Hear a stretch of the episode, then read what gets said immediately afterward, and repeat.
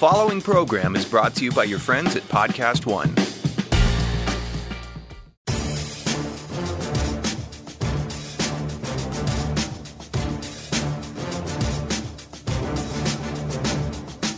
Welcome to RJ Bell's Dream Preview. Weekly winners from his Wise Guy Roundtable. Broadcasting from the pregame.com studios in Las Vegas. Here is RJ Bell. College Football Week 11 edition with my Wise Guy Roundtable. To my right, Brad Powers. Right in front of me, Ken Thomson. To my left, special guest, Steve Fezzik, back by popular demand. Guys, what a show we've got for you right here. We got three best bets coming up one, two, and three. How does Ohio State and Iowa respond to last week's historic, and we'll talk about the history, historic result? How does the college football playoffs and those rankings that came out last week affect this week's games? Two pros versus Joes, smart money, double likes, and we always start Brad Powers versus the world. He does his power ratings, and well, you got to figure someone's going to disagree. First up, Ken Thomson disagrees. Oh, what a surprise. Ohio State, Michigan. Let me guess, Ken, you disagree on? Well, I disagree on Ohio State, and it's Ohio State, Michigan State. All right, so Ohio State, Michigan State. I said Michigan. Yes, you I did. guess I was looking to You're looking salvage the forward. season Yes, somehow. you are. after, well, let's be candid. We're going to do fine in that game. Well, well, against Michigan State, though, Buckeyes opened up minus 17. lot of money on the dog, down to 14 and a half. You've got Ohio State, Brad, number 13 in the country in your ratings. And Brad, you've got him number five. Yes, absolutely. All right, so make your case, Ken. Well, I just look at this Ohio State team again. I mean, you can tell me that you got one win against Penn State, 39 38, which lost a little luster when they can't win at Michigan State. So I'm just wondering where's that marquee win from the Buckeyes? And of course, they're playing most of their you know big games at home, and to go into Kinnick Stadium and lose like that, there's just no excuse. It was the first time that I can remember seeing an Ohio State team w- where I felt that they literally quit in the fourth quarter. To let those number those points continue to be piled on just kind of blew me away. Not an Urban Meyer trademark. and there really was some history there. If you ha- if you look at a twenty point or more underdog winning the game by thirty or more points, only the fifth time since nineteen eighty. So we're talking almost forty years, and this is the fifth time that there was such a big underdog that dominated in such a way. So Brad, let's start with it. Who? How did you downgrade Ohio State? How many points? And what did you see in that game? Was there any kind of like, hey, here's why it happened, or was it just Buckeyes weren't near as good as we thought? Uh, first off, downgrade them four points, which is quite significant this late in the season. I mean, about as big as I'll ever go. And in fact, I usually don't go above three this time of season, but a 50 point, you know, good non-cover for Ohio State and the fact that they're most likely out of the playoffs and they'll have questionable motivation maybe moving forward. That's why I thought it was warranted. Now, as far as the game goes, I will say this. I don't know if it necessarily was a 31 point type of blowout, main factor being four Ohio State turnovers led to four scores for Iowa, including a pick six on the very first play of the game where the dominoes started falling against Ohio State. So what I'm hearing is huge downgrade, probably though not as bad as the score, the result, the actual truth of it, not as bad as the score. Absolutely. So Fez, you keep your power ratings. Now in NFL, you are meticulous and I believe unmatched. In college, I know you still do your ratings and you work with people to kind of sounding board off them.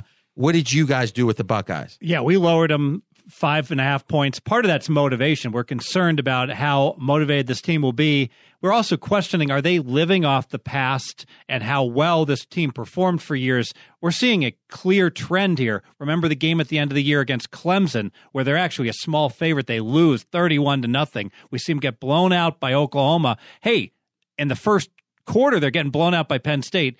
Clearly, Ohio State is not at the level that we're giving them credit for based upon the last five years. And when you say giving them credit, you mean the rating last week. Now you think you've got them where they're supposed to be, right? That's why you've got them there. Well, we're still worried it's too high, but we're not sure. We don't have a lot of confidence with it because the question is, like Brad says, you hate to make a seven point adjustment based on one game. RJ, here's the thing. I, I, I don't mean to interrupt, but earlier this year, several weeks back, if you go back listen to the podcast, I disagreed with Brad's Michigan, then I disagreed with Ohio State, then Michigan, then Ohio State, and it's the same thing. The Big Ten to me is so overrated; it's ridiculous.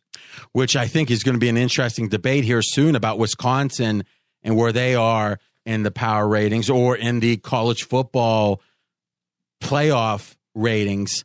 Um, let's talk, Fez. Let's segue right into your leaner like on this game.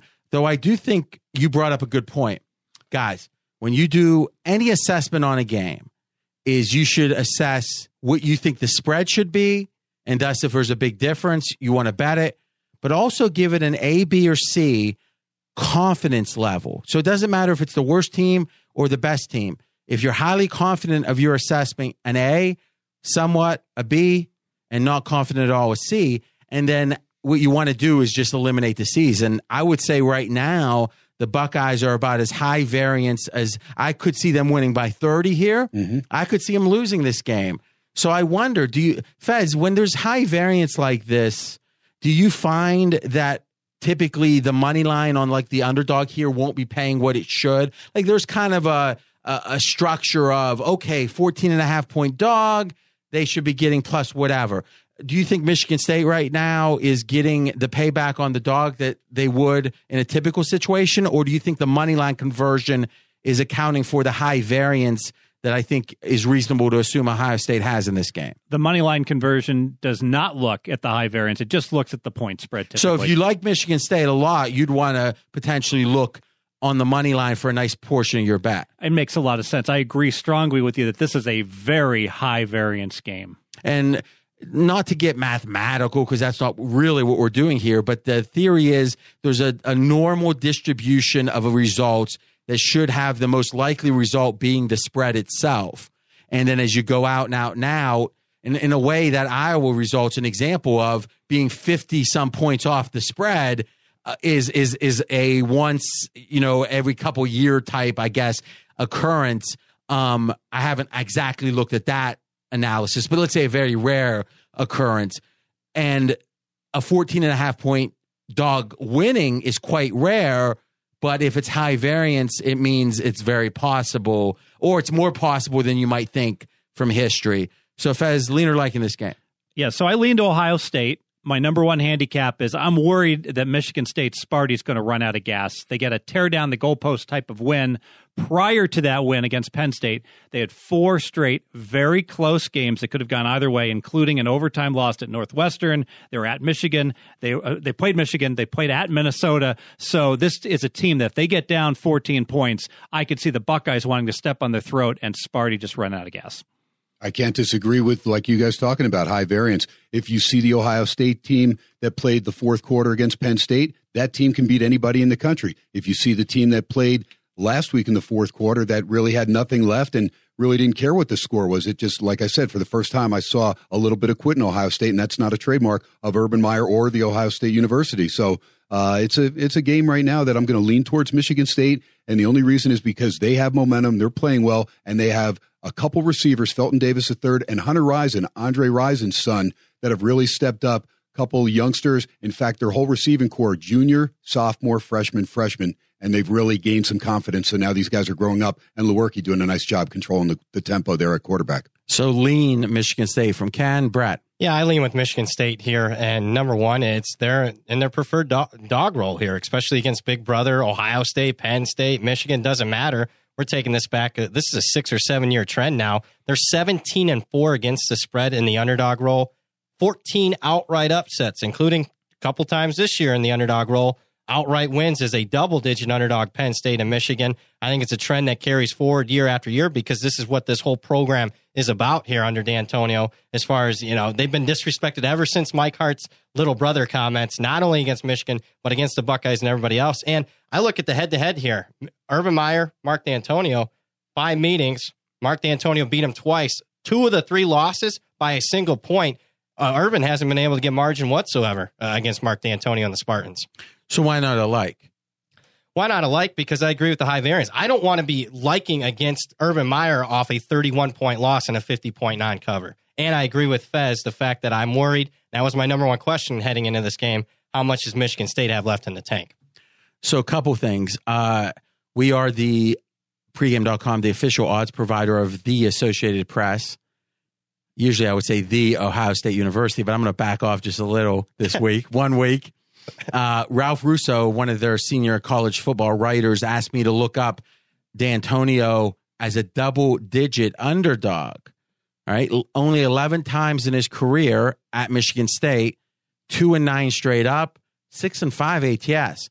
So great as a dog, Brad, per your uh, trend, but not great as a double digit dog. Now, that's a small sample, but certainly nothing to write home about there. I lean Michigan State. And by the way, this is a smart money game. There's four different games, one way or the other, that are smart money. Some are pros versus Joes. Some are going to be pure smart monies. This baby was a power ratings disagreement. But smart money, one of four of our big games, Michigan State from the books, straight from the books. So you, everyone but Faz, I think, agreement there. Here's why I, I do like even Michigan State, the dream crusher. We'll be talking about this the rest of the year. Let's define it. It's when a team has a result that prevents their dream from happening. Their dreams are crushed. And it's just hard for kids or professionals to respond with 100% effort and vigor that next week.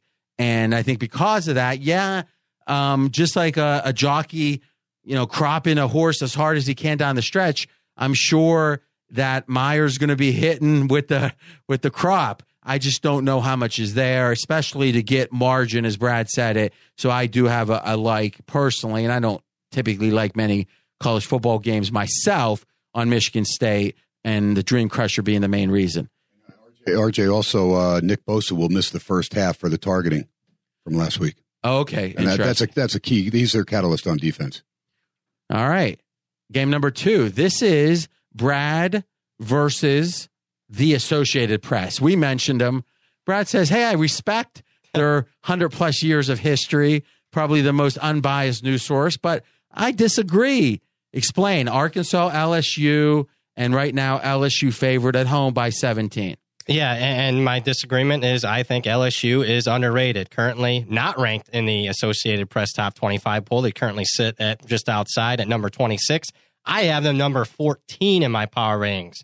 And, uh, you know, looking at their performance not only last week, really comparable to Alabama, they outgained the Crimson Tide. First time Alabama's been outgained since the national championship game last year, but it's just not that game. It's the last four games for them. I've seen the buy sign officially was turned on in the Florida game and they've carried it over with an outright upset win over a top 10 Auburn team. They put the hammer down on Ole Miss, competed very well, better than anybody so far with Alabama. This is, to me, a top 15 caliber team. Okay, now this shows you the complexity of betting college football or any sport, really. So Brad is saying all things equal, no consideration of matchup, no consideration of motivation, travel, any of that. He thinks LSU is better than the AP, which – I think is a good standing stand-in for the mainstream opinion. He thinks that LSU is much much better. But in this game, Arkansas plus 17 is I'm leaning with Arkansas, so I'm going. So there's other factors. Yes. What are they? And the other factor being, I always get concerned with LSU off of Alabama, and a lot of times, almost every year, they play Arkansas, a pretty physical team. Well, you look at the last 10 years, Arkansas is 8 and 2 against the number against LSU. And again, they're catching them off a physical game against Alabama. Now, we talked about high variance. I do see a lot of high variance here. Let's talk about Arkansas high variance. You know, one week, uh, the, you know, in one particular game, they're down 31 to 7. Ole Miss rallied uh, from behind. Last week against Coastal Carolina, a bottom five team in the entire country, and they're getting beat at home. So, really, what I've seen out of Bielema, this would be the spot to play on them. They're getting their quarterback back, and it's a big number. I that's why I'm leading with Arkansas plus the 17. We're taping on Tuesday afternoon here in Las Vegas, so not a ton of money in yet on this game, but so far, and if you go up to pregame.com, click the game center, go to the consensus tab, you can see the splits, cash and tickets on every game. Right now, LSU 63% of the tickets, of the bets on the game, only 36% of the money. So it implies early, at least, the bigger money on Arkansas. Fez, you're passing this one. Give us your number one factor only. It's 11 a.m. local start time. They're vampires down in Louisiana there. They love playing at night in Baton Rouge. That is not to LSU's advantage to have to start during brunch. Yeah, good stuff. All right. So, Ken, lean or like? Uh, yeah, I'm leaning towards LSU. I just, uh, Arkansas, I've just watched this team a couple weeks in a row and just not impressed with the way they're you know, get, getting behind to teams like Coastal Carolina makes no sense. Cole Kelley did what he could do, and I think Austin Allen maybe even being rushed back. The quarterback, Brad talks about the starter coming back. He's missed the last couple games, and so I'm not convinced he really has anybody to throw the ball to, even if he is somewhat healthy. And I think the Bayou Bengals, even an early start, their defense is that formidable, and they showed it against Alabama. They actually outgained Alabama by seven yards at Bryant Denny Stadium. Okay, so we've got lean Arkansas from Brad, lean LSU from Ken, a pass from Fez don't get much more down the middle than that one. By the way, there is one more disagreement, but it's on our special weekday bonus pod, and we're doing the Friday game with Washington. Stanford. And Stanford. That's a big one. Now, to get that, you can follow me on Twitter. His Twitter handle is at RJ in Vegas. Or if you're subscribed to us on SoundCloud, it's up there on SoundCloud. Just search for pregame if you're not subscribed, but Twitter's the best way on that one. Okay, next game. And oh, by the way, in that one, it's Fez disagreeing with Brad, so that should be fun. Next game. Oh, we talked about Iowa off a historic upset. Let's say those numbers again because it, it's amazing. Fifth time you've had a 20 plus point underdog win by 30 or more. Now, how do they respond? That's the question. Well, we got Wisconsin at home favored by 12 and a half against Iowa. 12 and a half. Ken, lean or like? Uh, I'm leaning towards Iowa. And the re, yeah, re, I'm sorry, re, yeah, reason being is this. I understand could have the letdown off the Ohio State win, but the Wisconsin team to me they're winning games, and again, they're doing it with smoke and mirrors in parts of their games. And I'm not convinced this team is that great. And they're missing two key starters. Their best receiver and by far their fastest guy, Quintez Cephas, is out, and one of their star linebackers. What's his name? Quintez Cephas. Wow. And then they're also I mean, not even Orr. with a stutter. Uh, stutter. I mean, that's a pro right there, baby. Yeah, and then I mean Jonathan Taylor, uh, great game, 183 yards rushing. They fell behind Indiana 10 nothing, came back and things went, you know, it worked out and then two interceptions and two plays and the game was over. They are a team that takes advantage of breaks that are made and they have a great defensive coordinator, former NFL player Jim Leonhard, uh, who does a real nice job. But Iowa, to me, is one of those teams that now has both running backs in their stable. They were wondering if James Butler, the transfer from Nevada, was going to be uh, comparable to Akrum Wadley and help him out. Last week was the first time all season he ended up getting 192 yards between the two of them and Butler, 7.4 yards per carry on 10 carries. Very impressive. They get that quality type of uh, action there with the you know running the ball. Clock's going to keep going with both teams running the ball. That's a lot of points to give. All right, so Ken with a lean on Iowa. Brad, I'm going to hit you with two topics. Number one, we talked about this on Straight Out of Vegas. That's our Fox National show, 330 stations nationwide, Sirius Channel 83. It's the first sports betting show on one of the three major radio networks, ESPN, CBS, or Fox. We're very proud of that. Friday nights, 11 Pacific to midnight Pacific. Saturday, extra hour, 10 o'clock Pacific to midnight. And that Saturday show, first hour, recapping the hot off the press college football action. And then the second hour, Fez in a driver's seat. Well, he's kind of defending himself often against my attacks of pure logic, but it's an interesting back and forth because Fez usually wins those babies, but I come with aggression for sure. And we're previewing the NFL. And then also on my Twitter, we tweet out the shows uh, right after, so you can check those out Saturday and Sunday morning if you don't get to listen live. All right, question number one, Brad, and we talked about this. Iowa, I've heard wise guy after wise guy.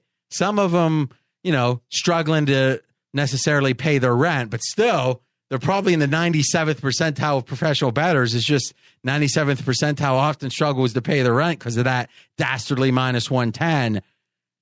Saying I was overrated. I was over three years. I've heard this. Colin saying, "Oh, the fake idea of college football." We sat there for about 10 minutes on Straight Out of Vegas saying, What is going on here? I stumbled upon a hypothesis.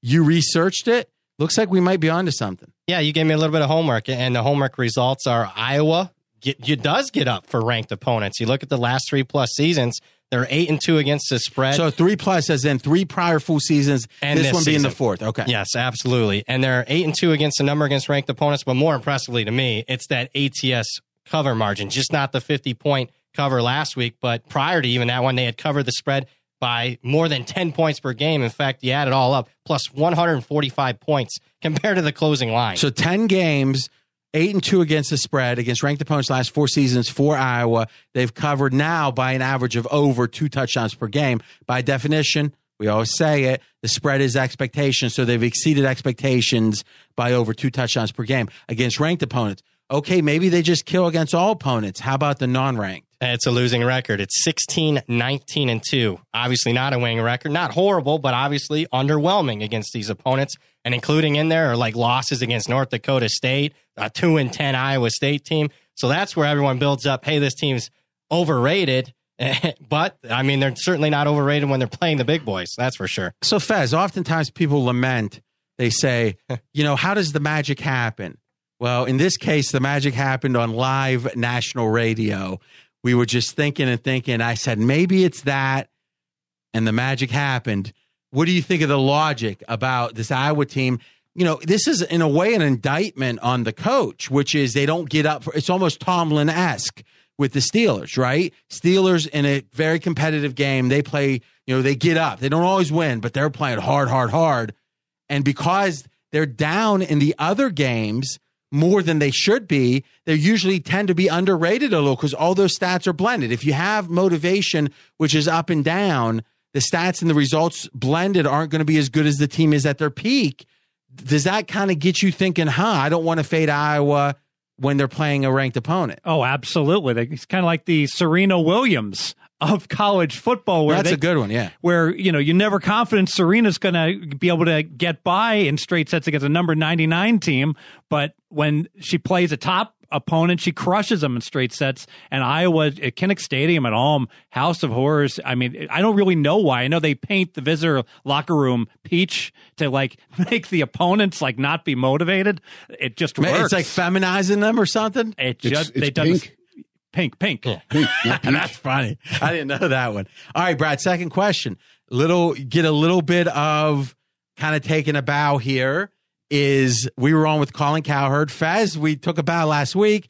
Colin said, Fez, who's going to make the NFC Super Bowl participant? Who's going to be the Super Bowl representative from the NFC? Now, this is before the season started. Fez said, Well, I think the Eagles.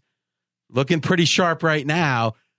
Brad, same preseason, we did a college football pod with Colin, and he asked you, give me a long shot national title contender. Who'd you give him? I give 'em Wisconsin. Now, you betted it 80 to 1. It was about 40 to 1 at the time. What's the current number? Uh, the current number has them, I believe, down to like 10 to 1 or, or 12 to 1 in some odds. So you, you don't know? No, not, not uh, maybe. Maybe 20 to say I don't some- know then. I don't know. Faz, you have any idea? No idea. Okay. so, Faz, can you look this up as we're talking and then put up your left hand and then we're going to call on you? Will do one other important note in this game. Cold, icy rain, really bad weather helps the dog. Interesting because in theory it's going to lower the scoring, right? And also it's going to make passing more difficult. Wisconsin's more of a running team, right? So, Brad, as Faz is getting this info, and it doesn't really matter if it's 8, 10, 12, 15, same concept. You were ahead of the curve on Wisconsin. How do you think the reality of Wisconsin, if they win out, and here's the thing about style points, I think we're going to have to talk about this with all the teams. You've got to ask yourself, will there be a scenario that there's going to be any subjectivity to them making it? So if Wisconsin loses one game, they have no chance to make it. If they win every game, there's no chance they don't make it. Now, there's been a lot of people saying, oh, well, we- Wisconsin may. Listen, this is the Big Ten, right? Colin was ranting and raving today, and I thought he was right. Is can you see a scenario that someone, now they're going to have to beat what, Ohio State or Penn State, most likely? Yeah. In, in the Big Ten title. That now won't be like beating Alabama, but a team that goes undefeated in the Big Ten makes the title game, unless there's four other undefeated Big Five conference teams at that point. So, does anyone disagree with that? No. All right. So, really, what is the scenario the style points matter for Wisconsin? I, I they don't really at this point. Just keep winning. So, do you think how does Wisconsin now seeing the end of the tunnel? They see if we can do X, Y, and Z. The national playoffs are in our power. How does it affect this game? I, I, in this particular game, I, I, don't know if it does so much. It's not my number one factor as far as this game. In fact, you know, my one of my major factors is I think they're overrated. Yeah, I'm sitting happy with that ticket, but to me, they're still not even in the top ten of my power ratings, RJ. And they're a team that you know benefited from three turnovers in the fourth quarter last week against Indiana. A very phony final there. A seven point game all of a sudden turns into a four touchdown win. I don't know if they're looking for style points. In fact, if it's not for turnovers, I don't know if they're capable of style points here. All right, so you though are passing on this game. Yeah, because I again, you get one pass of of all our games. This is the one. Yeah, I really want to play against both teams. I want to play Iowa off that outlier 50 point cover against Ohio State. And again, I want to play against Wisconsin, even though I'm sitting with that 80 to 1 national title ticket. All right, Fez, you got the number? Yeah, currently down to 15 to 1, which is woefully short. Okay. Okay, Fez, any closing thoughts on this one? Just leaning Iowa because of the phony final with Wisconsin last week, where they they blew out Indiana, but that game was close late into the third quarter. All right, so interesting conversation, and lean Iowa Ken was the one strong opinion. Well, actually, Fez had a lean too, so both leans on Iowa. Next game, TCU Oklahoma. Oklahoma at home favored by six and a half. Little extra juice, so it's close to seven. And this is a new Heisman favorite in this game. And I'm wondering, Brad, how does this affect the game? Well, yeah, it, look, it hasn't been a positive right now, at least this college football season, to be a favorite. Hasn't been a, a, positive to be the favorite coming into the season. The last seven, eight years, only one guy in the top eight has actually cl- gone on to win the Heisman. This year, anybody that's been up there week after week seems to, you know, fall flat on their face. Last week, it was JT Barrett off a four touchdown performance against Penn State, throws four interceptions. This week, for this particular game, the overwhelming Heisman favorite now Baker Mayfield for Oklahoma right now in some markets minus 150, the overwhelming favorite. And he's off a, a historical performance against Oklahoma State. I'll be honest with you, from what I've seen so far this season and past years, I'd like to fade that this week. All right, so you have a lean on TCU. Yeah, and what I got here is the much better defense. I mean, you look at TCU, the last four games in the Big 12 have given up an average of seven points per game seven points per game in conference play against that overrated Oklahoma defense that just gave up 600 yards last week. Better defense, getting a touchdown here. Lean on the Horn Frogs. All right, Fez, you're passing, and as the special guest, we have you. Just come with your strongest opinions. But any thoughts? Uh, give us the one factor that you think matters most in this game. You know, I'm going to call an audible. I'm going to lean TCU. We know that fading the Heisman Trophy winner is a profitable thing to do in bowl games. Why not fade the a newly appointed favorite to win the Heisman as well. He spends a week on ESPN doing interviews, being distracted. It makes a lot of sense to me. All right. I agree. Ken Thomson, leaner like. Lean TCU. Uh, it's a TCU team right now that has the best defense. They went into Stillwater like Oklahoma did, only they shut down that offense of Oklahoma State. They didn't just trade points with them and get the last 10 points to, or end up winning the game by 10, 62 52. But it was a three point game and Okie State driving. TCU went into Stillwater. They made a statement. It's a good, solid defense. They're not flashy on offense, but a good running game. As long as Kenny Hill does not melt down and make mistakes like he did against Iowa State, turn the ball over once at the 11, once at the 5, cannot do that in a game like this. That would get, give Oklahoma the momentum. But I just think Oklahoma's defense is porous, and I think TCU will run the ball down their throat. Yeah, and I think uh, one more factor here that's going to be intriguing that I want to track in future years. This is the first time that Oklahoma and Oklahoma State played a game, not the last game of the regular season, a very heated rivalry. So I'm going to be interested to see how Oklahoma and Oklahoma State respond off of a big rivalry game because they're usually playing at the end of the regular season. They never have a game afterwards. We'll see if both teams are in a flat spot here. Okay, good stuff. Next game. Uh oh, we're getting to the meat of things. Pros versus Joes, game number one. Alabama, Mississippi State. Bama on the road, favored by 13 and a half. The pros on Mississippi State, the Joes, Alabama. 94% of the tickets up at pregame.com on Bama. 94% and only 69% of the money, plus from our sportsbook sources, Mississippi State smart money. Okay, so let's be clear. If you like Alabama, you're with the Joes. But remember, we don't hit them with Huey unless they like it. Unless they like it. Brad Powers, leaner like. Can you hit it with me? I'll like it, just so I could hear Huey. I No, like him no. so much. Listen, listen, don't be disingenuous. We are honest. It doesn't matter what's entertainment. We love to be entertaining, and that's all my amazing stories and entertaining stories, yarns, some would call them. But when it comes to our picks and our true opinions, we're always straight down the middle. Lean, Bama, explain. Well, lean Bama, but I'll say this: looking at my number when we were doing prep before the show, it was Alabama 14, a key number. I'm looking here, a current number looks like it's 13 and a half in some spots. So I'm telling you, legitimately, if it's 13 and a half, I like the Crimson Tide. I appreciate that, but I wish you would have done your work early enough that we would have had the information beforehand. So you can call it like, but we're not going to hit you with All right, Huey. Give us your handicap. Well, I'm just worried. Can Mississippi State, you know, be in a game with a big top 10 team? Last two years have been ugly against Alabama. You look at the combined score, 82 to 9, and this spread's pretty confident. It's a pretty, I would say, competitive line game for an Alabama game. You look at their two top 10 opponents they played this year on the road at Georgia and Auburn, got outscored 80 to 13. So they haven't been able to really even compete against the top 10 teams the last couple of years. I'm not sure they can compete in this one. I lean with the Crimson Tide. Like it, 13 and a half, though. one one way or the other. He's. going I like. I lean. Wait, I mean I like. No, I lean.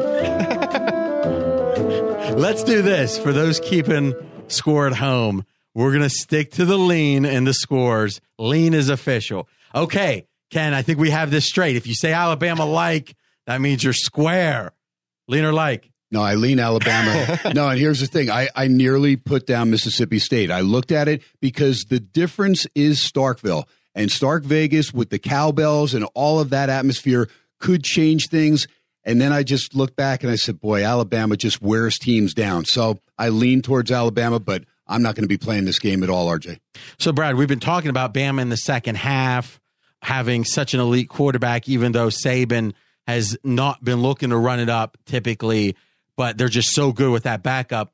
Uh, do you feel like that's applicable here? As you get below third, below two touchdowns, maybe not as much, but uh, is that a factor? I, it is a little bit here because we've seen Mississippi State get worn down in the second half. And if it gets to be 14, 17 points there, and Alabama brings in that backup quarterback, And, and at 14 or 17, they might only do that with three minutes left. But if he doesn't turn the ball over, you know, it's still good to have that better backup. If they're up by 20 with three minutes left, they might put him in. Well, here's the thing: he's been getting possessions, even with the game competitive. So he, when you got two quarterbacks, they want to kind of outdo one another. So again, when you're when you got that situation in a competitively priced game for Alabama, that's why I'm laying with Crimson Tide. They could run it up here. RJ, uh, real quick, because Nick Fitzgerald's the one man band for Mississippi State. The guy's over 2,500 yards of offense and 25 touchdowns himself. He's accounted for. He's thrown for 13. He's rushed for 12. So when you have that and you have Bama, who has the most speed collectively defensively, they have somebody spy the quarterback all the time. So things that Fitzgerald gets against other teams in the SEC, he will not get against Bama. All right, Fez, let's set the context. the smart, me and the Sharps are on Mississippi State. Brad on Bama, lean, lean. Ken on Bama, lean, lean or like. I lean Alabama. You know, Alabama should have won every single game this year by 14 or more. You know, if there's three wise guys and they all lean, you got to get Huey. So Alabama should have won every single game this year by 14 or more points. I know they only beat A&M by 8, but that's because A&M got a miracle backdoor score after getting down big. Alabama has Mercer. Isn't that a consulting firm next week? And they're not exactly going to be looking at, you know, I'm leaning Fez, enough. Fez, who is a Northwestern grad, spent how long were you an actuary? 15 years. Did you have a pocket protector? Oh, several. and now he's talking about consulting firms named Mercer. I'm sorry, go ahead. Well, I'm confident enough in my lean. If anyone would like to go against me, I'll bet 100 on Alabama minus the 13 and a half right now. So you're saying, and that's interesting because at even money, but you won't bet it if I want 110. No, No. that's why it's only a lean.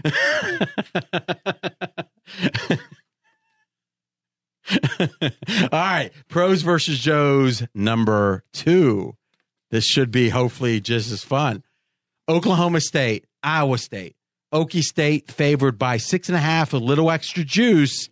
And we've got the smart money from our sportsbook sources, but also ticket count on Okie State, 76%. So that's where the Joes are. Okie State, the pros, the pros on Iowa State. All right, Brad Powers, pros on Iowa State. I'm on Iowa State. Lean or like? I like Iowa State here. And uh, it's just a personal handicapping philosophy for me. Uh, not not. I never do anything blindly, obviously, but I like defensive home underdogs. And what do I mean by defensive? I have the by far the better defense. I'm at home and I'm catching points. It's check mark, check mark, check mark for me. And plus, I got questionable motivation. You talk about the dream crusher. Oklahoma State just got it last week. They're off the Bedlam loss, their biggest game of the season. They come up just short. Iowa State, I was impressed with them. Not at the start of the game. They could have folded a tent against West Virginia down 20 to nothing in a bad spot. They rally and almost win the game outright. I've liked what I've seen. I've seen a lot of fight out of Iowa State. Love the Cyclones here. All right. So maybe taking off the rubber band even. But remember, Brad has a best bet coming up, which he likes even more. And he's got an obscure game. He's going for highest possible net profit on this one, like Iowa State from Brad the Sharps, Iowa State, RJ, Iowa State. Ken, lean or like? Ken leans Iowa State, and that's because I like the coach, Matt Campbell. Gundy was the guy for a long time. He was the man uh, at 40 and still a pretty good coach. But Matt Campbell is the up and coming coach. He's the real deal. And Brad makes a great point. They never shut down and quit against uh, West Virginia in Morgantown, down 20 to nothing. That game could have gotten ugly, but they did. They made it 20 to 16, outscored them 13 nothing in the second half, shut them out in the second half.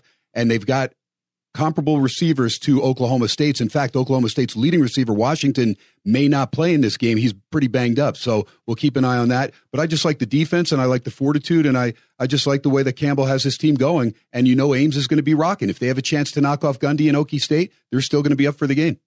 All right. So another another lean Iowa State. Everyone, including the smart money Iowa State. Fez, leaner like? Yeah, lean Iowa State. Let's get on that plane trip back to Ames, Iowa no disappointment. Yeah, they'd like to have won in West Virginia, but this is a team that's happy to go to the Weed Eater Bowl most years, and now they're in position still to go to a major bowl. They are excited. Contrast that with Oklahoma State. They had it. It was right there. They're driving down three late against hated Oklahoma. They lose Bedlam. Wow, tough spot. Game number seven. This is our last one before we have the most actionable games. Smart money, double likes, and best bets coming up. First, though, this is Brad's one and only total game. So that's actionable too because he gets to pick amongst all these games, just one total game. On the side, though, we got Notre Dame, Miami of Florida. Notre Dame favored by three on the road. Brad, let's start with the total. Yeah, I'm going under the total in this one. And what I like here is a Notre Dame defense that had been among the top 10 in the country, hadn't allowed more than 20 points in any game this season last week off an embarrassing performance against Wake Forest. I expect a very motivated Notre Dame defense.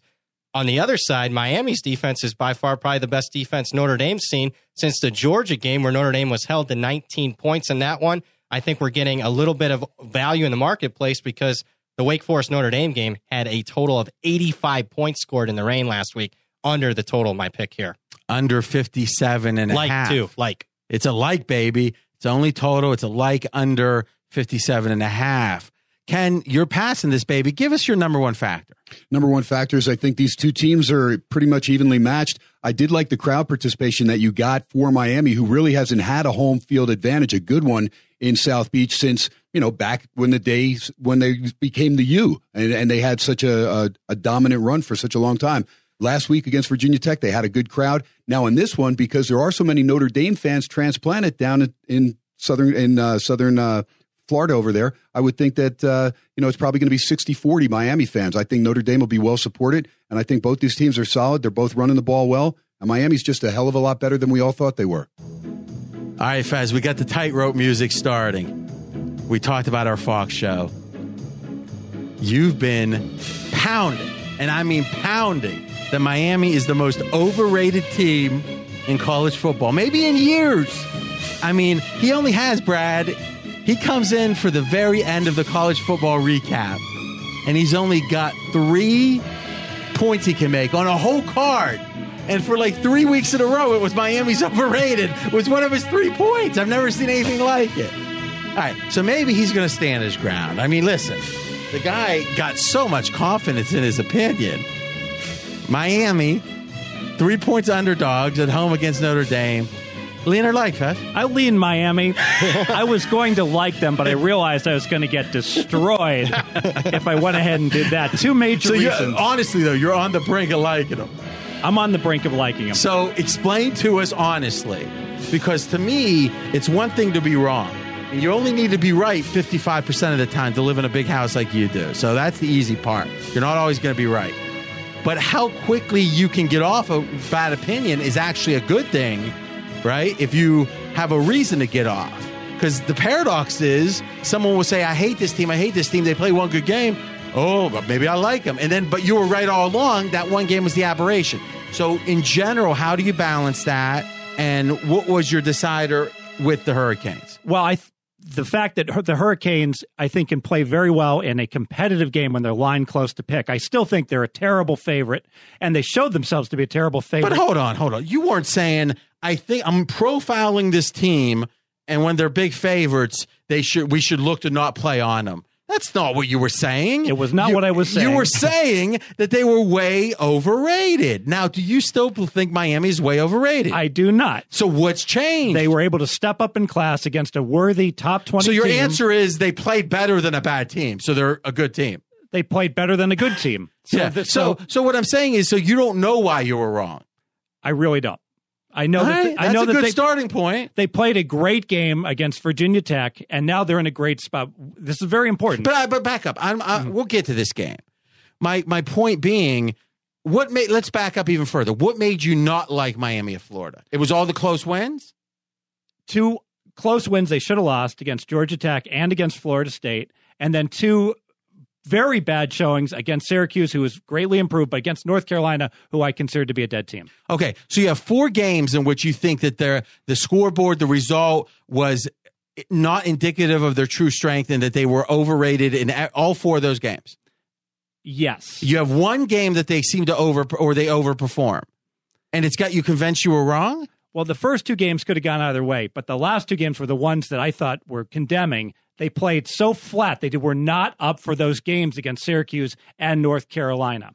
Okay, so now we're starting to think it was a mo. Is this almost like the Iowa issue? Is this is a team that maybe when uh, it's not a fever pitch kind of performance that's obvious, like a super competitive game, maybe look to play against them because motivation is going to be a big question mark. But they got the talent and look to give them more respect when they you know they're going to be up. That is my current conclusion. Further, I think a place that hasn't had much of a home field advantage was rocking against Virginia Tech, and I think that that home field against worthy, good opponents is going to be there. So, Brad, what did you do with Miami on your power ratings last week? Uh, well, I had a best bet against Miami, so that Fezzik probably was the one kept saying it. I mean, anyone listening would have to, you know, at some point relent. Yeah, I did actually. I mean, so you're blaming Fezzik. no, I blame myself. I really do. But you know, I upgraded him a couple points, and, and I agree. So two points. two points after that one. That's I mean, it. I had him. Li- well, maybe two and a half. But here's where I also get. Well, I'm sorry. Did you grade him two or two and a half? I think it's two and a half. What you're asking? I got 130 Well, you might want to bring your sheet. Yes, Perhaps. absolutely. It was two. I think it was two and a half. I'm not asking you to memorize them. But- I'll just have the right answer. Well, it's a complicated question because it was no, probably it's not. just- they had a power rating last week. They have a power but I also this week. upgraded their home field advantage, which I totally Doesn't have with. anything to do with the question I asked. Yes. All right. So either two or two and a half. Yeah. I'll accept that. Now, what did you see in that game? Well, Uh, I- Miami's. I saw a team I hadn't seen all year in that particular. So was it game. just? It, do you feel like it's just motivation? It could be. It's a very young team, a young rising program that maybe doesn't handle expectations well, but in a big game, they can play finally up to their talent level. So specifically, kind of this question: What did you see in Miami's performance last week? I just saw a team that was uh, not intimidated at all by Virginia Tech, and for Miami being a home underdog when that line started out, Miami w- played like they were the favorite, like they were supposed to win. That was the confidence that I saw, and they gained it more and more. And they understand they have a quality coach, and Mark Richt, he's back at his alma mater, and he's doing good things. So, and when you have a young, it's a young team too. What we say? Oh, yeah. I mean, they tend to trend up during the season more too, right? Yep. So, Fez, it seems like all of this kind of Socratic back and forth here has gotten us in a good place. That that our thought is Miami when there's questionable motivation, at minimum don't play on them.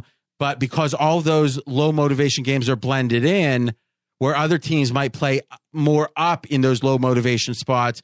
Miami stats and even their ATS results aren't going to look as good as maybe their true talent level. So it seems like handicapping their motivation is the key to Miami. Spot on. And I think they are going to be ultra motivated in this game. And that's why you lean in almost like Miami. And once again, it's Notre Dame favored by three. Now, would we say Notre Dame is another team? Style points don't matter. If they win out, they're in. There's no scenario not. And if they lose, they're out. Absolutely. All right, interesting. And really, as a three point favorite, it doesn't matter. But I think we brought up that point. All right, guys, the stakes are going up.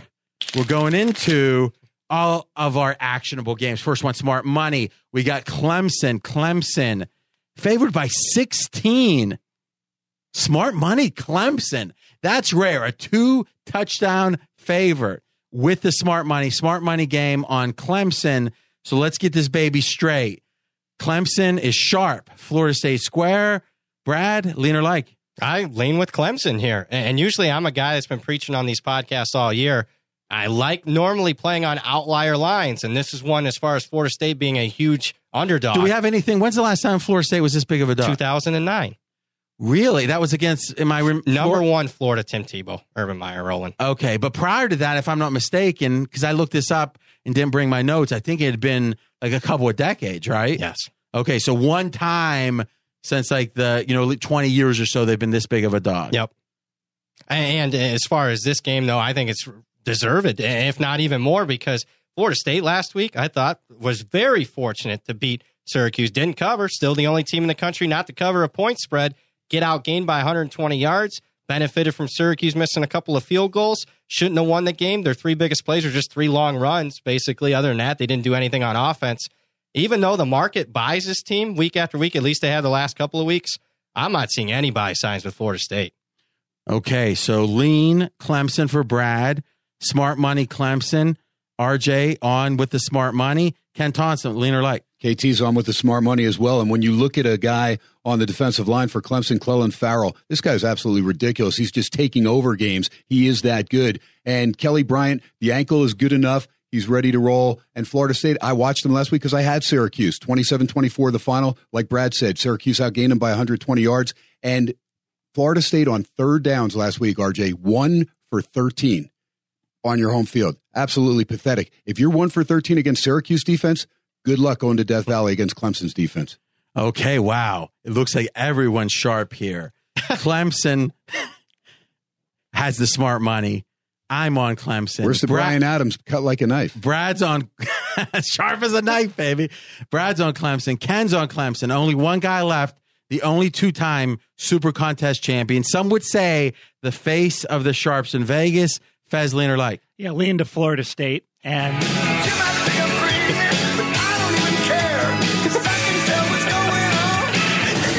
Oh wait, you're not supposed to do that when it's just the lean, are you? Nah. Ah, my my finger slipped. My finger slipped. I, you know what's funny? Funny though, guys, go back 30 seconds. Some of your players have it. When he comes in, he goes, ah, "I got it, Florida State." Say it. Say it if you I believe. lean to Florida State, and here is why. At the end of the year, teams simply don't go 0 and 13, 0 and 12, 1 and 11 against the point spread. And the reason is typically is that if you blindly go ahead and bet a team that's 0 and 8 against the spread, you're going to wind up making money more often than not because those teams get so many more extra points from the odds makers and the public that you get tremendous value. My mistake here is I should have put lean Florida State at post because I think that this spread is going to go higher. And so putting it a lean opened now, up at 19, it's 16. and now I think it's going to go up. I really do. So, well, let's wait and see. But I agree, leaning to them now is a mistake. Well, listen, eighty-seven percent of the tickets on Clemson, so I, I think there's some truth there. That that I got to expect this is going to be all Clemson. Guys, let me pose something because I do, especially when I don't have my own opinion, I go with the sharps. But we always are like fighting, and and and and, and you know, Warren Buffett used to talk about. uh and there was a guy named oh i'm having a mental block he's benjamin graham and he was Warren Buffett's mentor, if I'm remembering right. And if you like Warren Buffett, obviously a huge brand and a bit, you know, one of the richest guys in the in the history of the world, is he actually participated in a biography called Snowball, if I'm remembering correctly. And uh, it, it really is a great book about Buffett's life. And Benjamin Graham, that's it, as I'm thinking about it. Uh, I think he taught at NYU, and then Warren went up and spent some time studying on, under him. But they had a concept of the last puff on a cigar. Imagine you're walking around back in the days, more people smoked cigars, especially like, you know, with street people who were at the joints or whatever, playing cards and smoking cigars. And the theory is if you could find a cigar on the ground that had one puff left, that's where the pure value was because you were getting it for free, right? Forget that it was in the gutter, I guess. Back in the old days, they didn't care about that.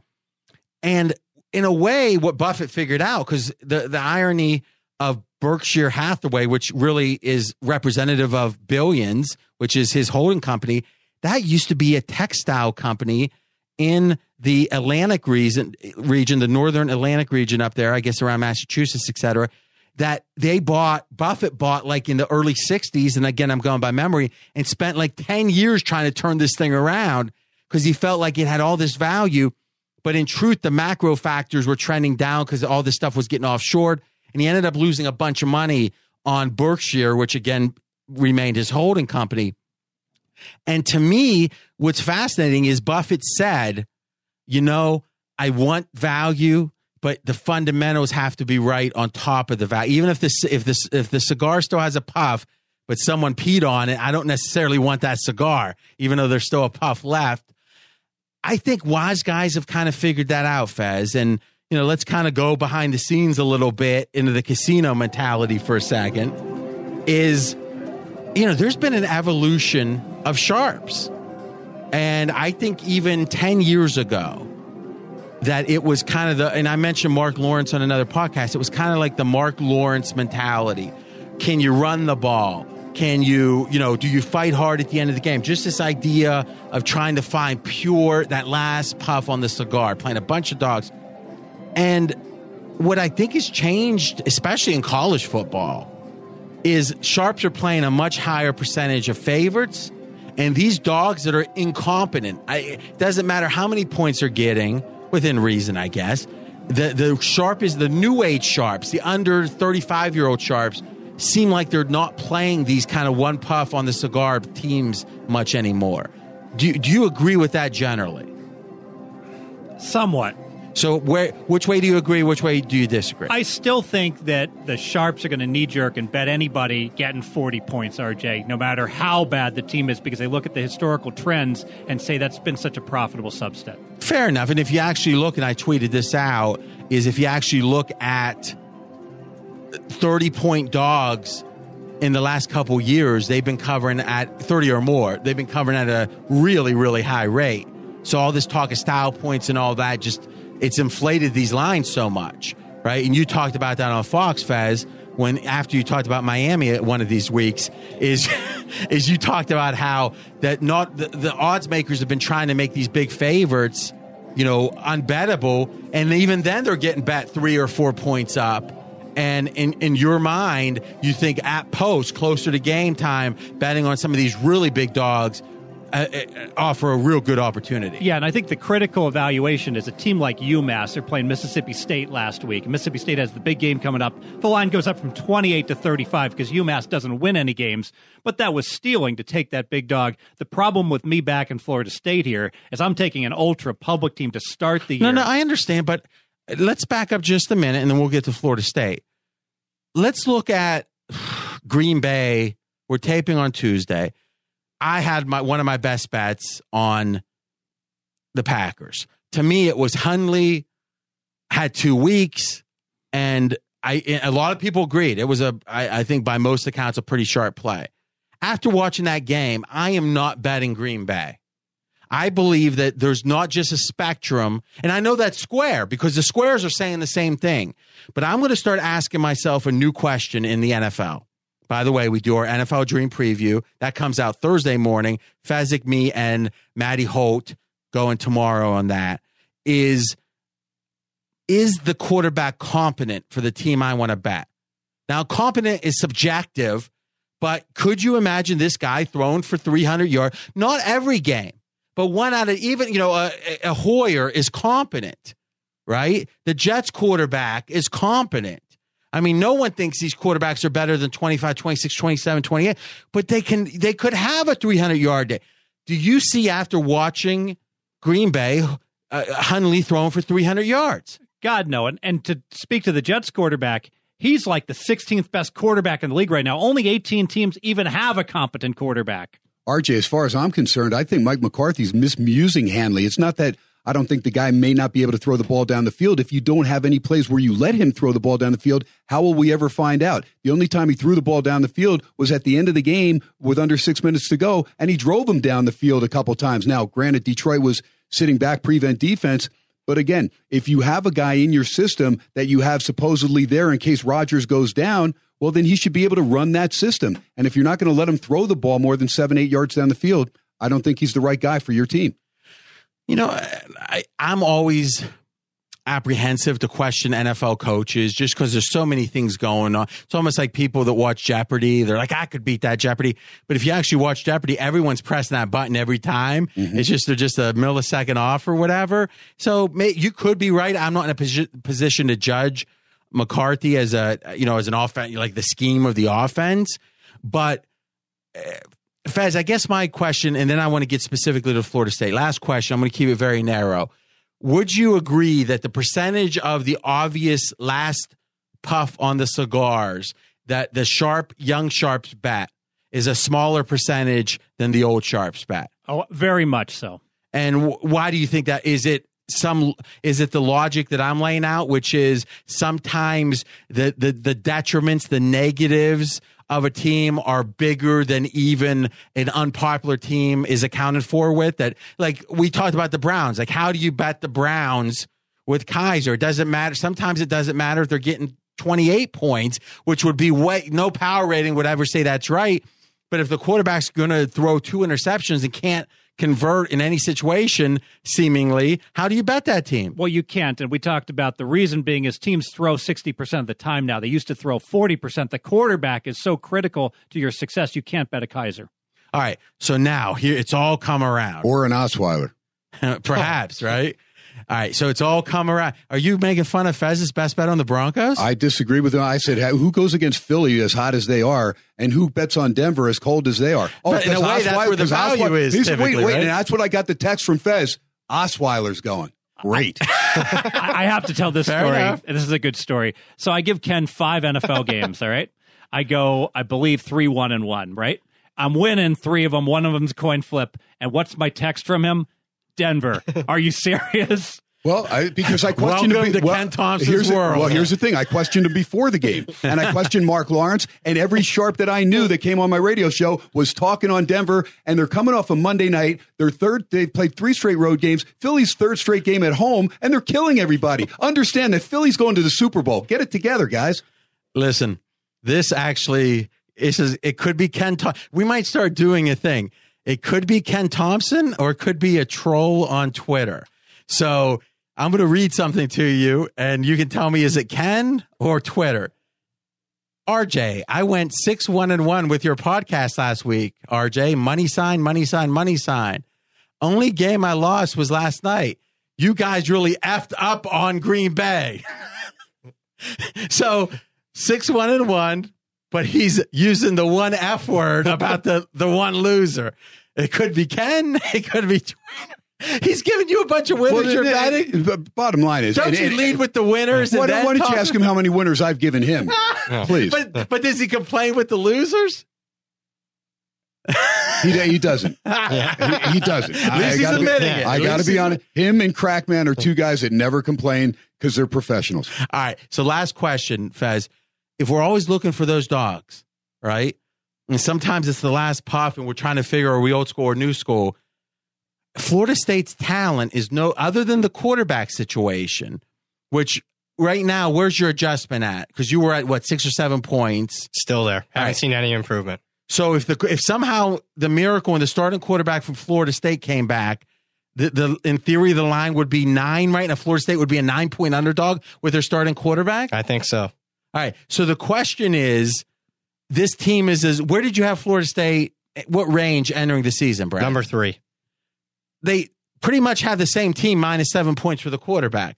Isn't this the per? I mean, isn't this the game they're going to feel a little embarrassed, thinking they could maybe salvage their season? Like if they win this game, it will be their statement win. So we're going to get in these rivalry spots where you've got the 17 point dog, but if they only beat you know interstate school, they their season's made.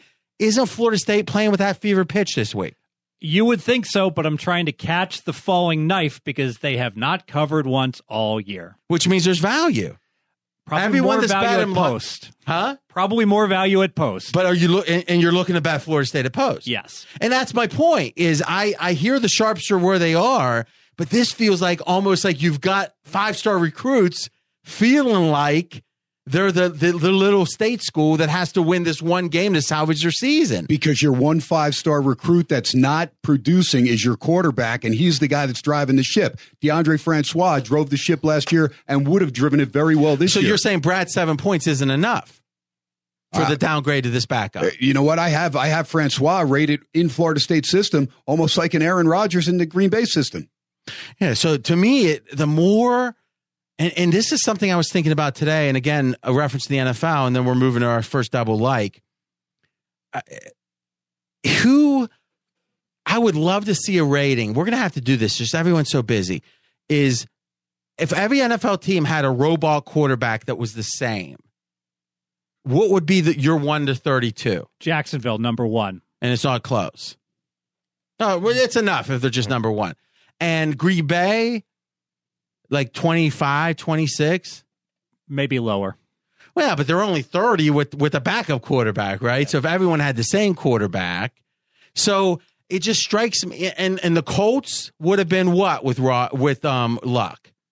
I mean, probably 10, 11, 12, right? Sure. And, And now they're 32. well, I mean, they've got a decent enough quarterback with Brissett, so they're like 25.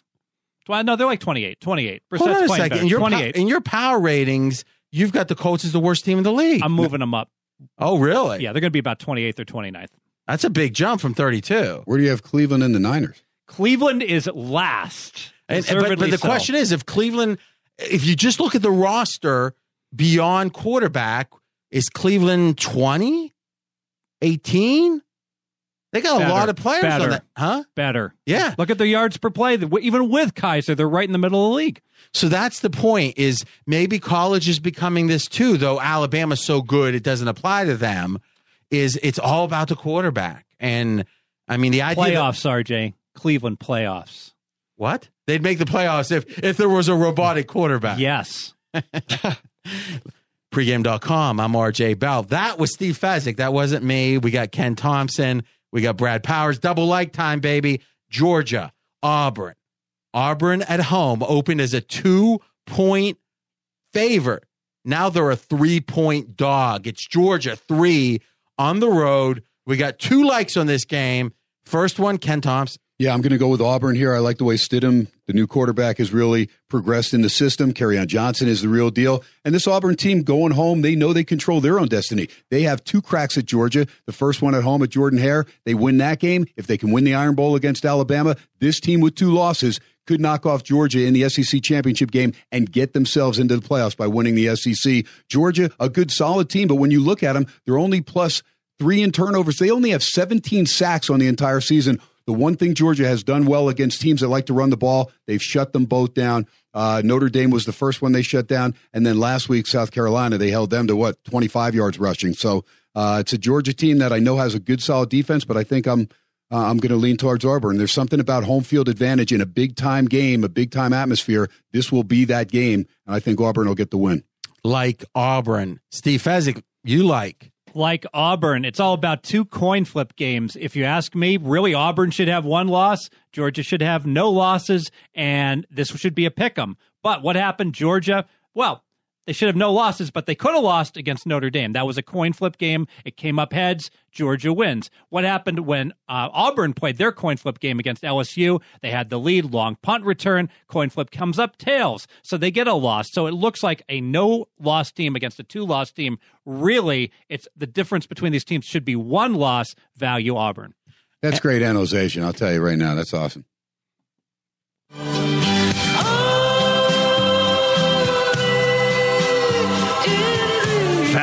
Coming through, the special guest. All right, Brad. you lean Auburn. Let's start with why not like. What's keeping you off? I can't trust it. You know, you talk about Jarrett Stidham, the quarterback. I still haven't seen in two big games this year that they faced Clemson and LSU. I haven't liked what I've seen from Jarrett Stidham. Uh, first off, they can't protect him. Uh, he's nine out of 26 against LSU. He gets sacked 11 times against Clemson. There are two big games this year against top 10 competition. They haven't gotten the job done. What makes you think uh, they're going to be able to do it here uh, against Georgia? Now, I do think they're going to be able to do it, but that's that's the problem that I have as far as not liking Auburn here because I, I love this Georgia team. They're number two in my power ratings. I'd favor them over any other team in the country outside of Alabama. But what I see in this game is two very similar teams. They both like to run. What do they do best on defense? They both like to stop the run. And I get a, a defensive team getting points at home and maybe one of the better teams in the last 17 years as far as just blindly betting them as a home underdog. 60%. I'd take that any season for the rest of my life. And how about three outright upsets over top two teams? That's more than any other uh, program in the country. You know, to me, just from listening to you guys, this is my kind of game. I love Auburn here because Fez is right, and and I didn't watch the whole game. Notre Dame, there was a field goal at the end of that game. yeah, game. it's about two what two forty five, three forty five, somewhere in that. All right, so that field goal goes the other way.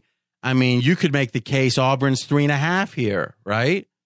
I mean, it opened Auburn two. I mean, with the with the undefeated. So to me, that that idea that Georgia's now at the top of those college football rankings, right? And uh, it just it, it, seems like it's about a coin flip that is adjusting the sign. You know, th- three plus points. That's where value comes from. So I also like Auburn here, just the logic behind it. Next double like, and then we're going into best bets, baby. Three best bets. We got Florida. We got South Carolina. South Carolina favored by seven. And Brad Powers, you like South Carolina in this one. I, and one of my number one factors is Will Muschamp, the former coach at Florida. Didn't get a chance to to really act, you know, grind that axe last year on the road in Gainesville. But I think if he gets an opportunity, we talk about motivation, and they're more than a touchdown favorite. I think if he gets a chance to put an extra score to win by 14 or 17 in this one, he's going to do it and really step on the throat of a Florida program that's really down. I like South Carolina here. So not just points at the end, because with a seven point spread, maybe not so important because you'd still be trying to score unless it's the very last 30 seconds of the game anyway. But focus, motivation, the team, if they like Muschamp, wanting to, you know, redemption for him. So I think there's a lot of logic there. Ken, you're the second like on South Carolina. Yeah, I like South Carolina. And here's the thing: if if we go back to the beginning of the year and we do our pre-podcast, we're looking at Florida and Florida State battling inside the top ten. Florida State probably in the top three or four, just depending on how that Bama game worked out if Francois was healthy. And now look at it: who's the worst team in the Sunshine State? Is it Florida or is it Florida State? Because we know Florida Atlantic and Florida International are well over 500 with their new coaches. So this is kind of crazy the way things have happened. But I like South Carolina. I like the way Muschamp has them going. Brad nailed the game last week on the nose as far as the relationship there with Kirby Smart and said it would be a close game, and it was. So that should have been his best bet last week because he talked about it the most, and he got me on it. And so I kudos to him because he got me on that play, and I thank him for making me some money. Uh, Florida, just right now, is a team that I'm going against. Whether it's Zaire, whether it's Franks, I don't care who quarterbacks. This team has no players right now that are playing with heart, and they just don't have a lot of talent. I think South Carolina is going to bury them like South Carolina, both Brad and Ken. Fez special guest. You actually passed this game. What's keeping? What do you? What's the one thing you disagree with that that that is making you not like or even lean South Carolina? The betting markets have me with jelly in the belly. The line's seven and a half, and I look at my screen and I see it dropping to seven, and I'm like, what is going on? So it's purely the fact the market's moving the other way.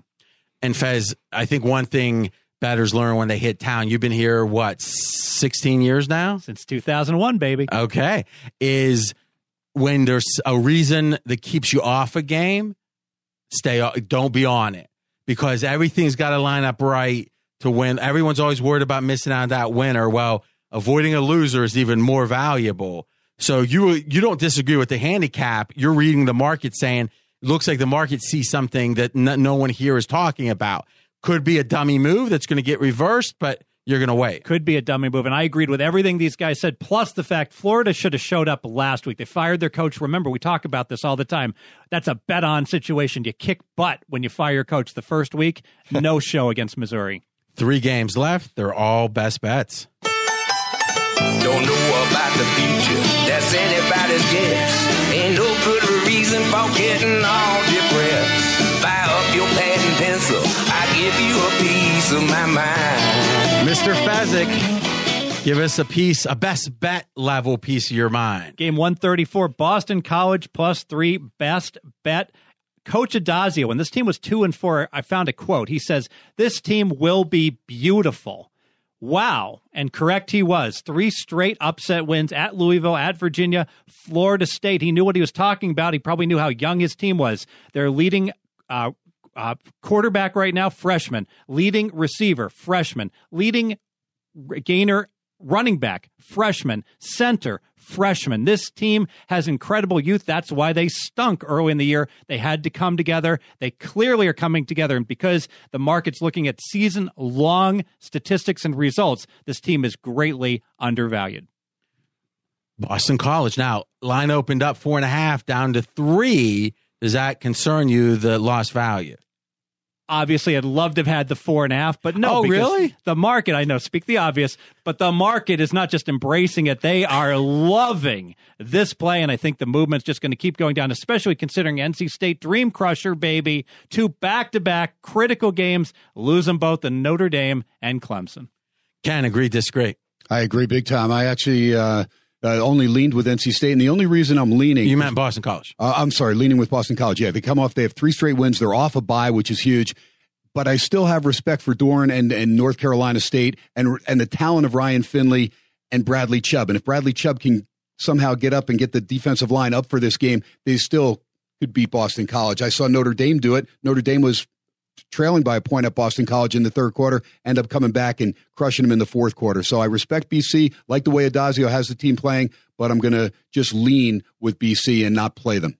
Agree, disagree, Brad. I, I agree with both guys. Uh, I lean with Boston College here, and not only is it a great spot catching NC State off those two big games, but Boston College themselves off a bye in this one. They needed it because their quarterback was banged up a little bit in their last game. So as long as he's healthy and his shoulder's healthy, Boston College not only the lean here, but also sprinkle in a little bit of money line here. Oh, I think they win the game outright. Yeah. Also, uh, Harold Landry, who's by far Boston College's best player, is still still questionable. They need him to pressure Finley and the guys.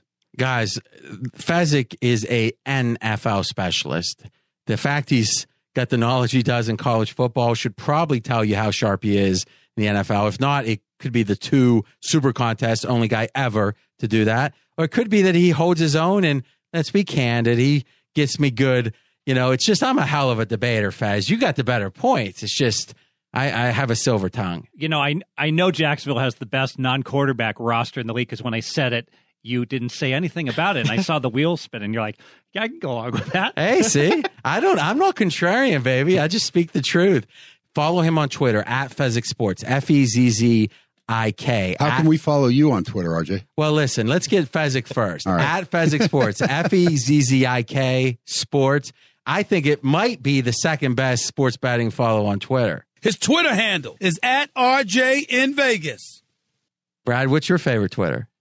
My favorite Twitter, uh, uh, I was going to say something smart like Miley Cyrus or something. I don't know. I like Miley. Yeah. I can't yeah. lie about that. All right. Two games to go, guys. Two games to go.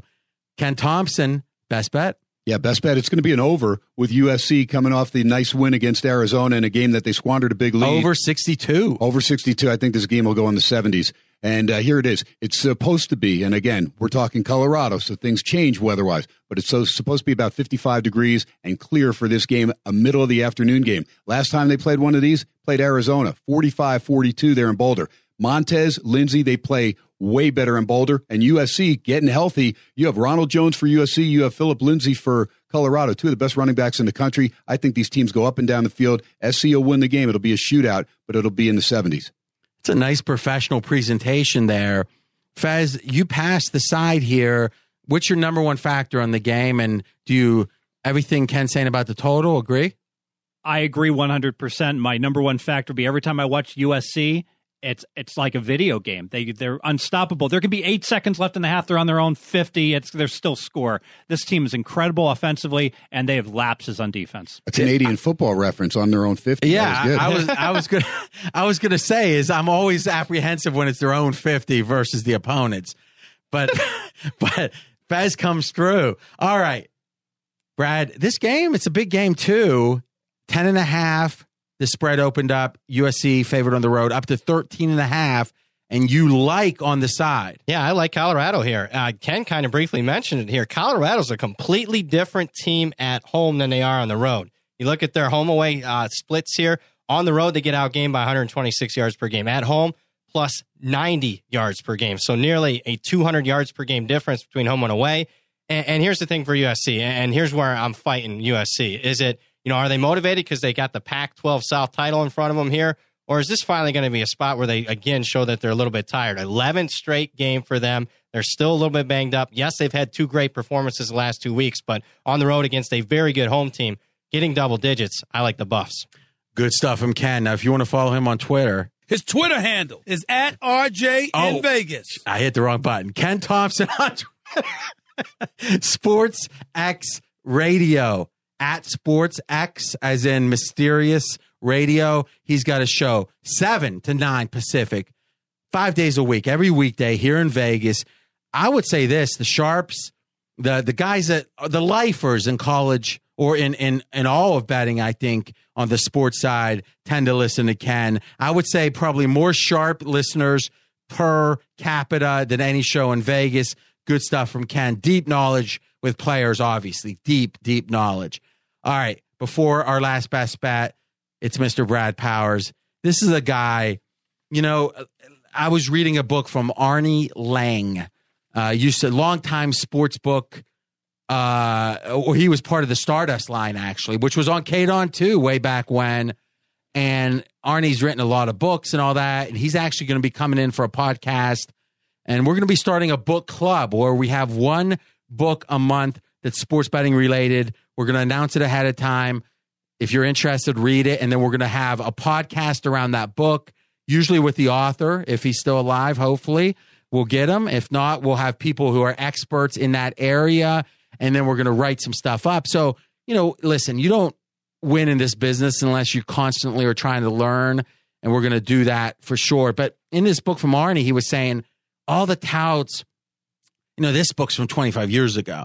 We're actually going to be reviewing a book he just put out called The History of Sports Betting, which is uh, you know a new book. But I was reading one of his old books, which was Handicapping 101, and he was saying, you know, all these touts want to act like they're from Vegas, but they're not, and all these touts want to act like that they bet, but they're not. They don't. You know, oftentimes they bet small amounts.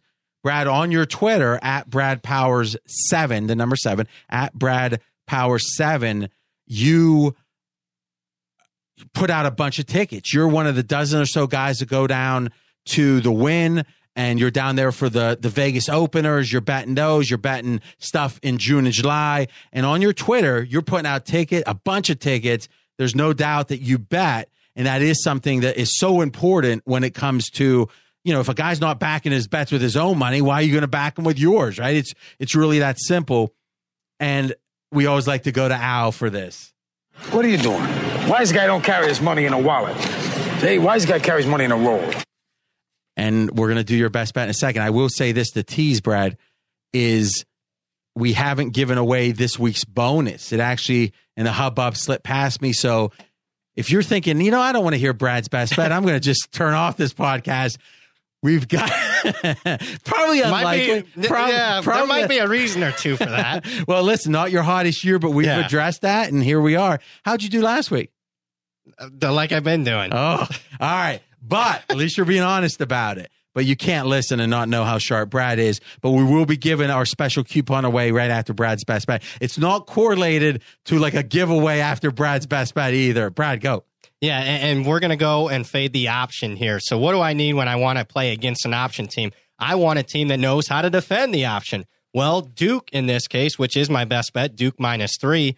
Their head coach, David Cutcliffe, sees the option every year with Georgia Tech. They played Army the last couple of years. They played Navy Last six times against the option, six and zero against the spread. So he's covered against them. I look at how they do, you know, defensively. Well, last year when they played Army, they held Army to a second season low, 100, uh, the second lowest total of the season, 165 rushing yards. Then I also like, hey, do they have extra time to prep for the option? That would sure be good and swell for this one. Well, yeah, they do. They got a bye week prior to this one. So check mark, check mark. Do they have motivation? Well, sure, heck, they do. They lost five straight entering this game. They're four and five. They need to win this one if they want to get to a bowl game. And on the other side, what am I catching Army off arguably their biggest win over Air Force in two plus decades? They go on the road an Air Force team that's dominated them. They win 21 to nothing. So maybe, and I don't normally question the motivation for a service academy, but I do see it from time to time after they play one another during the regular season. I think a little bit Army down, very motivated.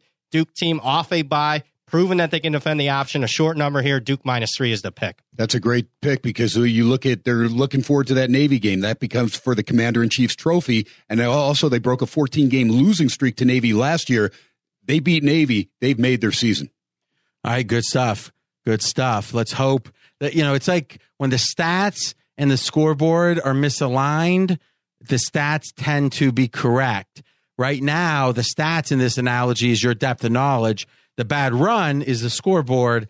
And if history's any indication, Fez, and you've seen this a lot, when a guy's that sharp, uh, the bad runs end pretty quickly. Oh, absolutely. And let's face it, a sample size of 50 or 80 go flip a coin 80 times. You'll be shocked how many times you're going to get just runs of tails and heads. And the theory is you've got a 55% coin with Brad in the win, and you're still going to get those runs. All right, guys, thank you because we had another up week. I mean, lately the college, the, the the the rate of growth has been better than the NFL. That's been amazing. So once again, we're up in the coupon, and you guys I'm not going to call you greedy. I'm going to call you value conscious, conscious because the, the amount of coupon usage, especially as it goes up, is, well, I'll call it impressive or painful to the bottom line, but we want to keep thanking you for all the support. Remember, we've gotten so many iTunes slash Apple ratings, uh, hundreds of them now. We're five stars. The Dream Preview is perfection. And if you want to give us an Apple rating, we appreciate that. If you want to give us a retweet, a Facebook link, whatever it is, it helps grow and it helps us put resources to give you this free content. So right now, this is your coupon. CFB Dream 14. It's $14 off anything you want. Expires Saturday. You can get Brad, you can get Ken, you can get Fez, anybody. Dave Essler, one of our great form handicappers. CFB Dream 14. That's all caps and the number one, the number 14. Just go to buy picks, buy anything you want, and in the shopping cart, put in that coupon. You get $14 off. Guys, we also have one more bonus for you. And that bonus is we're doing the Friday night game. It's Washington against Stanford. It's a little five or seven minute pod we give you the leans, we give you the likes. That's up on my Twitter at RJ in Vegas or also up on SoundCloud. And remember, NFL Dream also coming out Thursday. Talk to you there. Thanks for listening to RJ Bell's Dream Preview. Catch the Wise Guy Roundtable each week. College football released on Wednesday, NFL on Thursday. Don't miss any winners. Subscribe on Apple Podcasts or wherever you listen. Visit podcastone.com and download the Podcast One app. Have a question for RJ? You can contact him directly on Twitter at RJ in Vegas. Live the dream with us each week. Hey, buddy. Hey, buddy. What's going on, man? Hi, guy. Yeah. Yeah, the team, Loveline, man. You guys remember us from back in the day? Well, we're doing a pod, and we're doing it every day. And we've been doing it for a while. And if you, if I hear one more time people say, "God, I loved you and Adam together on Loveline," and I'm like, "Yeah, yeah, we're doing a podcast. Will you please just join us at the Adam and Dr. Drew Show, please?" At AdamDrDrewShow.com. It's a great show. Come on now. Only on Podcast One. That's us, Adam and Dr. Drew Show, just like the old days. Doctor's orders. Oh, oh man, you're funny. Yep. All right, let's go save some babies. Let's do it. Now on Podcast One Sports, it's a family affair with Jim Harbaugh, Jack Harbaugh, and JT Rogan on Attack Each Day, the Harbaugh's podcast. We're going to attack this day with an enthusiasm unknown to mankind. Hear incredible stories from one of the greatest voices of our time on Sound of Success, the Dick Enberg podcast. Oh my. And guess who's talking America's favorite basketball team? Hey, it's Jay Mohr, and it is time for America's Lakers podcast. All this and much more exclusively on Podcast One Sports. Listen on Apple Podcasts, the new Podcast One app, and where else, Jay? Podcast1.com.